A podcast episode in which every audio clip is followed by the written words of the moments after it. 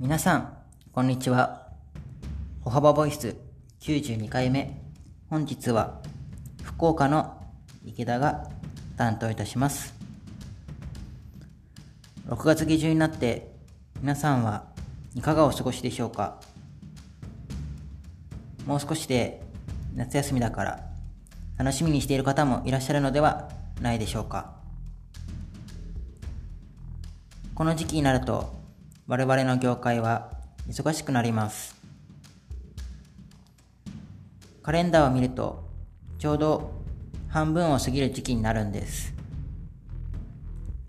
それが前回お話しした所得税を半分納める業務になります。給与明細を見てるといろいろ書いてあります。総支給額が25万円を超えていても実際にもらえる金額は20万円前後。なぜでしょう？それは総支給額から引かれているものがあるからです。その一つが前回お話しした所得税。他には健康保険料厚生年金保険料。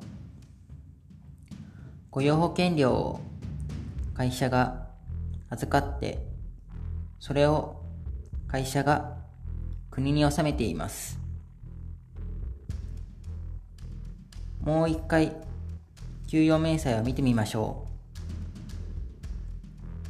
今度は毎月ごとよーく見ると金額が同じものと違うものがあります。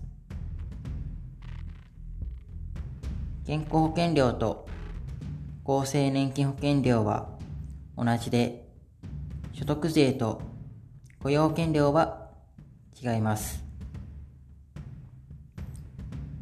それは1年間同じものと給料によって変わるものがあるからです。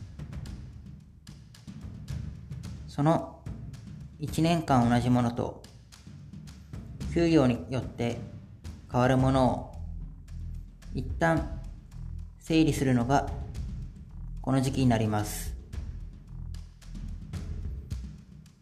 給与明細をそんなに見ることはありませんが会社はいろんな計算をしてくれているというお話でした。それではまた。次回。